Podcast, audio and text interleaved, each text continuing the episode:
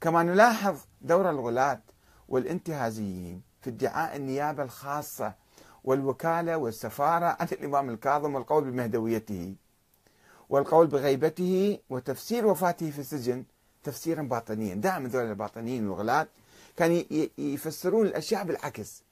الإمام جابوه حطوه على الجسر في بغداد وقالوا تعالوا جيبوا الناس دعوا الناس تعالوا شوفوا تعالوا هذا إمام الرافضة.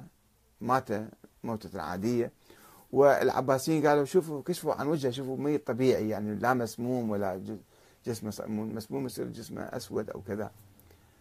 قال شوفوا هذا هو مات خلص دفنه بالسجن. هسه مسموم ولا ما مسموم؟ هذا بحث آخر بس هذا موسى بن جعفر مات ودفنه. الواقفية قال لا لا لا ما مات. مثل ما نفوا وفاة الإمام علي. وفاة الإمام استشهاد الإمام الحسين. عدد من الأئمة كان الامام الصادق كلهم كانوا يقول لها ما ماتوا ذولا إسماعيل ما مات إسماعيل كلها مسرحيات كلها تفسير باطني. فكان هناك تيار باطني يؤول الأحداث ويفسرها تفسيرا معكوسا باسم التقية باسم أي شيء كان.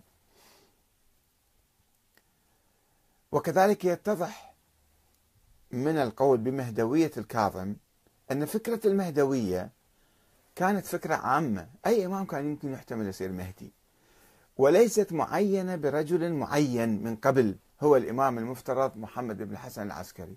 ما حد ما كان يعرف الشيء هذا إنما هاي الفكرة المهدوية ألصقوها بهذا الشخص المفترض وجوده. ما ماكو دليل على ولادته ووجوده أنه هو المهدي بعد 100 سنة من ذلك التاريخ. فكل الأفكار كانت بعدها رخوة. كانت يعني تتبدل تتعدل. لذلك عندما نقول الآن إحنا آه، نأخذ خلاصة فكرة المهدوية. أن الإمام المهدي ما هو أو من هو؟ هو الذي يقوم بنشر العدل والقسط بعد أن تملأ تملأ الأرض ظلما وجورا.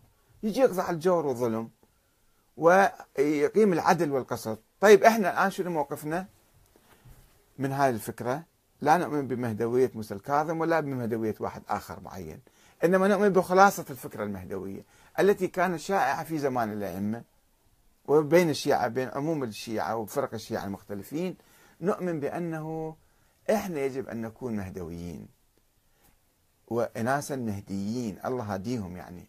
ما نركض وراء المال الحرام والمناصب بالحرام وننهب ونسرق ونرتشي ونقتل ونظلم ونعذب ونعمل كذا ونسقط الآخرين من أجل السلطة.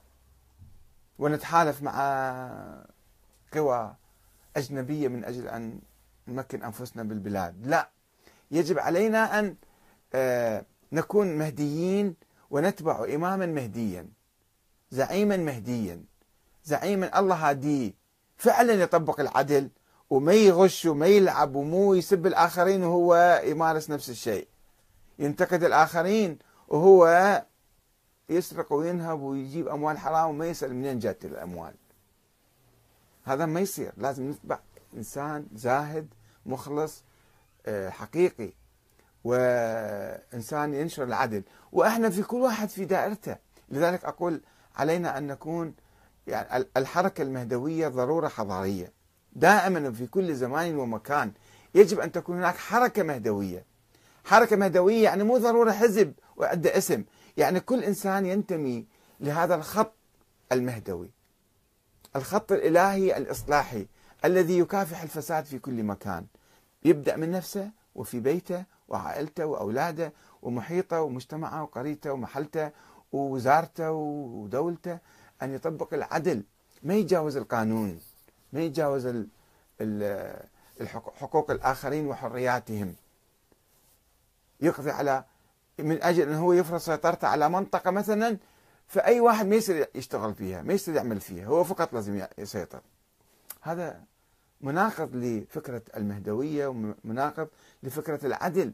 يجب أن تلتزم بحرية الآخرين بحقوقهم. مو بس تصير عندك سلطة وصير عندك نفوذ في مكان معين فتصير تقضي على الآخرين وتمنع أي صوت تمنع نشر أي كتاب تمنع آه، أي واحد يتكلم خلاف رأيك. هذا هو العدل. العدل الذي يجب أن نلتزم به أفرادا وحركات وحكومات. أفرادا وحركات أحزاب وحكومات. حتى نكون مهدويين نكون مهديين. والله ينصرنا ويأيدنا. هذه الخلاصة اللي نستخلصها من دراسة تاريخ الإمام موسى بن جعفر عليه السلام. اليوم صادف وفاته. والسلام عليكم ورحمة الله وبركاته.